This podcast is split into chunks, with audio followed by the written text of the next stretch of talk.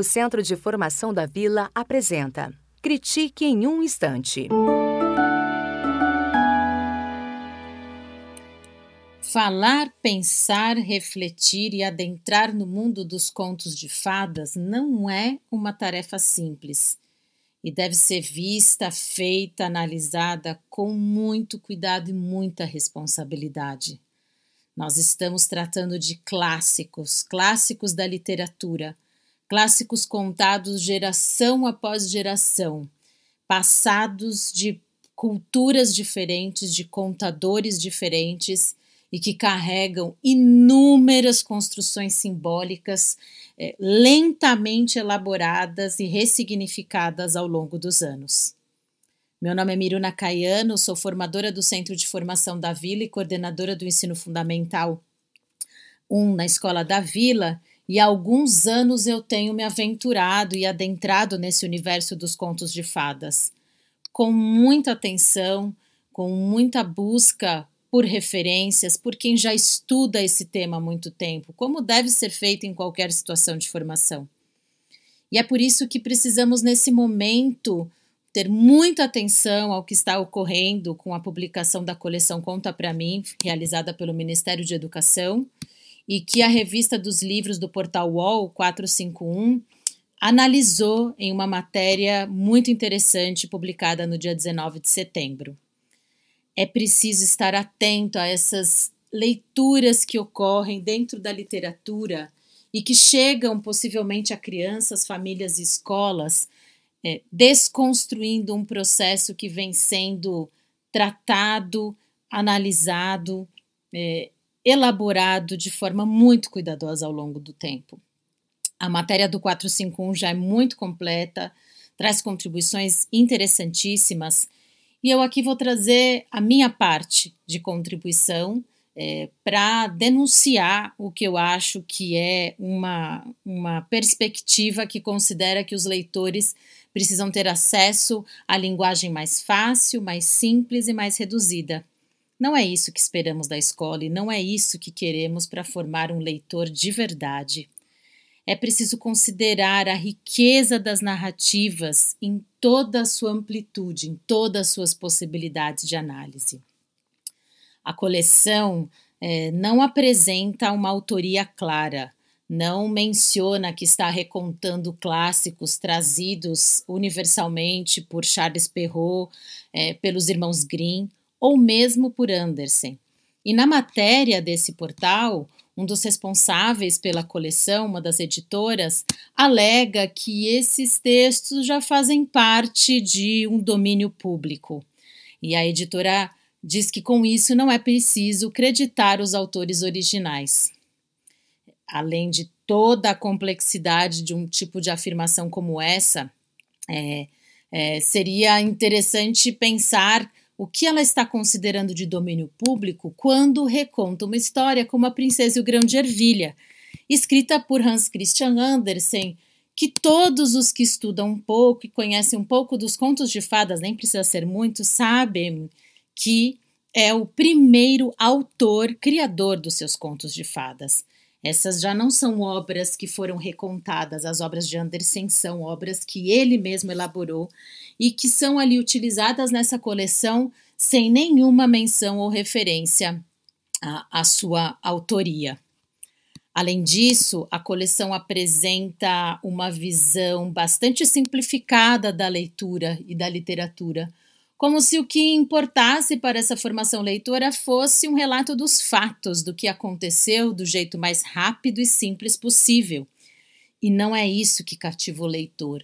Não é isso que vem reforçando o lugar dos contos de fadas ao longo de tantos e tantos anos.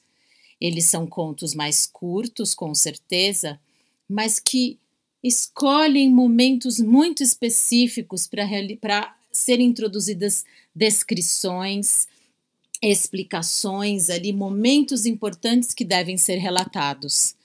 Vejamos um trecho da versão, por exemplo, é, realizada por essa coleção para o conto da Rapunzel. É, em um determinado momento, chega o príncipe à torre e está escrita da seguinte forma: Ao se encontrarem, Rapunzel e o príncipe se apaixonaram. Para que Rapunzel fugisse daquela clausura, o príncipe entregou a ela uma corda. Desconfiada, a bruxa pegou uma tesoura e cortou os cabelos da jovem. Qualquer professora, professor e familiar que já tenha lido uma boa versão de Rapunzel, e nós temos muitas, muitas disponíveis, sabe que essas duas passagens são narradas de forma muito cuidadosa. Como o príncipe e Rapunzel se apaixonam, como ele a visita algumas vezes, como vai sendo tecida essa ideia de que ela possa se libertar da torre e a forma como essa é, bruxa descobre que algo está acontecendo dentro daquela torre. E tudo isso se reduz nessa versão da coleção Conta para mim a quatro, cinco linhas, é, como se o leitor com isso, não, com isso não precisasse de nada mais. Nós precisamos de muito, muito mais do que isso.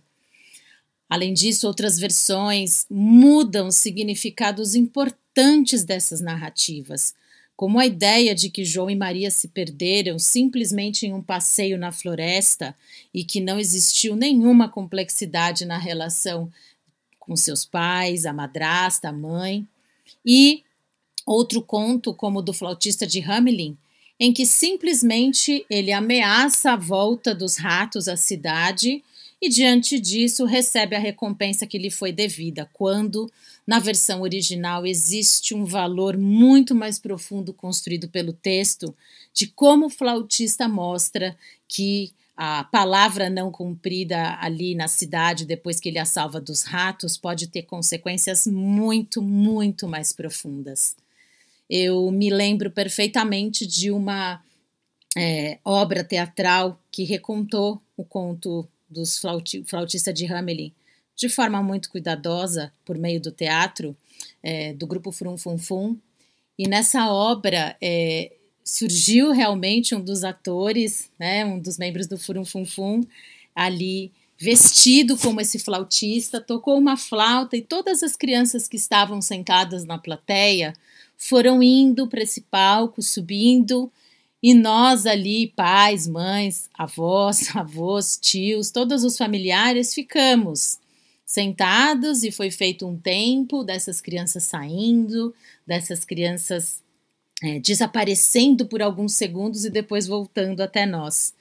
Eu nunca esqueci a sensação que eu fiquei com aquela releitura, com aquele pequeno momento em que as crianças realmente na nossa frente seguiram ali uma música numa obra teatral, ficaram por algum tempo por trás daquela cortina e depois voltaram. Eu jamais trocaria aquela sensação, aquela experiência, o que me tocou em algo que eu já vivi há alguns anos, por uma leitura rasa em que simplesmente o flautista diz: é vocês precisam cumprir é, é, a palavra e com isso ele consegue, a história se resolve. A literatura ela é profunda, ela deixa marcas, não é trazendo aquilo que fica na superfície ou que é mais plausível ou lógico. Ela nos atinge justamente pelos pontos que nos questionam, nos indagam, nos fazem refletir, nos fazem pensar. Isso é muito importante, é, um, é uma responsabilidade muito, muito grande. Ana Maria Machado, uma autora de grande referência na literatura infantil e uma grande pesquisadora dos contos de fadas, nos diz no seu livro Como e Por que Ler os Clássicos Universais Desde Cedo. Ler uma narrativa literária é um fenômeno de outra espécie, muito mais sutil e delicioso. É um transporte para outro universo, onde o leitor se transforma em parte da vida de um outro e passa a ser alguém que ele não é no mundo cotidiano. Isso jamais será alcançado com uma concepção de leitura como essa apresentada pela coleção Conta para mim na qual os leitores são vistos desprovidos de sua condição de atingir camadas mais profundas do texto. E é por isso que eu venho aqui a pedir a todos aqueles que realmente acreditem em uma formação leitora de qualidade, de verdadeiro aprofundamento nas obras, que falem, que mostrem, que busquem livros e leituras de qualidade. Temos muitos pesquisadores, temos muitas obras disponíveis e não precisamos de livros que tiram a nossa capacidade de refletir e de pensar. Muito obrigada. O Centro de Formação da Vila apresentou Critique em um Instante.